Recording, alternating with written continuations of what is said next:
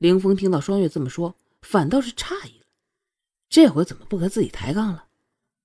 你真的清楚了？凌风走向双月，认真的凝视着双月。从现在起，你的所有权就是本王了，不再是百花楼，你不用再接客，但是你得讨好本王，因为你的生死全握在本王的手里。凌风边说边走向双月，逼视着双月。双月原本以为凌风只是闹脾气，可是当看到凌风眼中的认真时，双月才意识到事情的严重性。凌风一步一步地逼向双月，双月感觉自己周围的空气一点点地在凝固，直到凌风停在双月的面前，最后一句话说完，双月感觉到呼吸困难，快有窒息般的难受。你的生死全握在本王的手里。凌风的话像魔咒般的折磨着双月。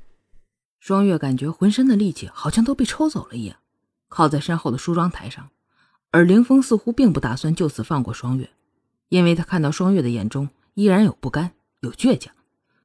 从现在起，你不能再见那个程程或者别的男人，不能做本王不喜欢的事，不能顶撞本王。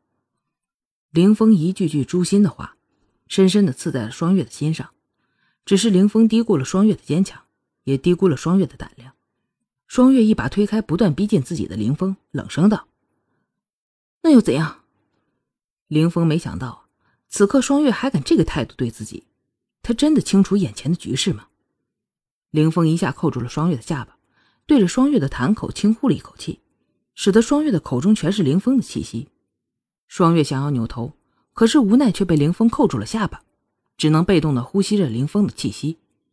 凌风欣赏着双月此时极度厌恶却又无能为力的表情，欣赏着双月飘忽闪躲的眼神，欣赏着双月渐渐急促的呼吸，这一切都让凌风很有成就感、满足感、得胜的快感。欣赏的差不多的时候，凌风吻上了双月的唇，侵入双月的檀口，尽情地品尝自己胜利的果实。原谅凌风吧，他真的不是变态，只是成功的欺负到一个倔强的女孩，真的很有成就感。很多人内心深处都有阴暗面的，欺负别人获得快感的阴暗面。双月一直想要推开凌风，只是没有办法，力气比不过人家。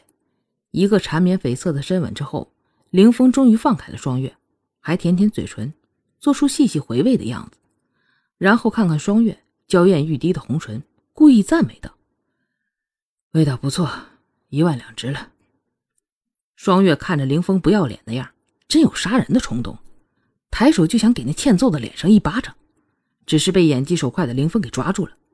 双月愤愤地瞪着凌风，如果目光可以杀人的话，那么凌风现在已经被切成碎片了。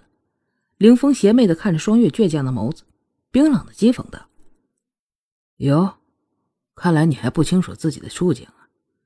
你现在是本王的人了，你的口，你的身体都是本王的，本王想怎么样就怎么样，本王爱亲哪儿就亲哪儿。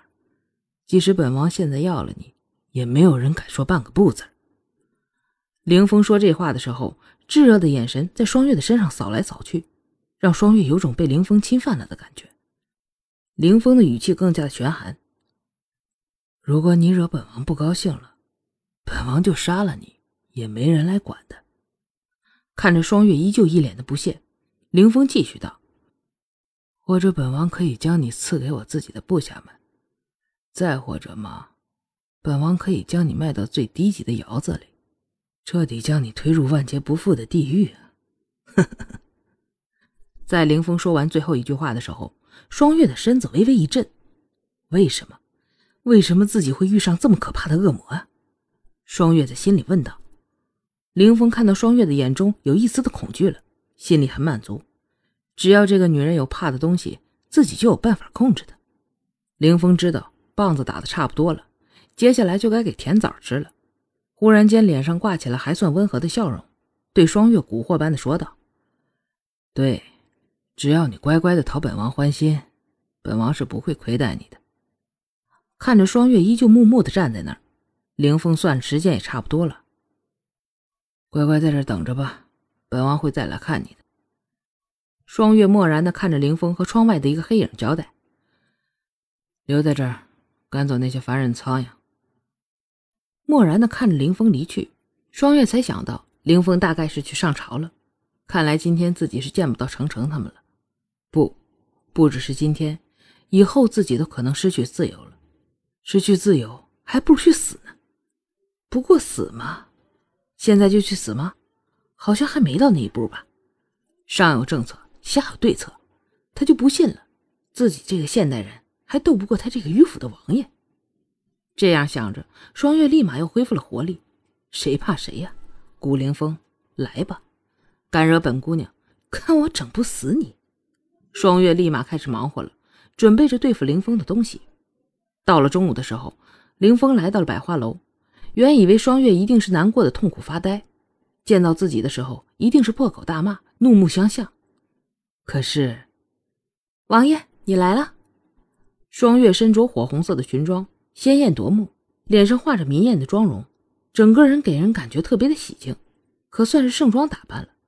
不只是妆容，连表情都很喜庆，带着灿烂的笑容，只是太灿烂了。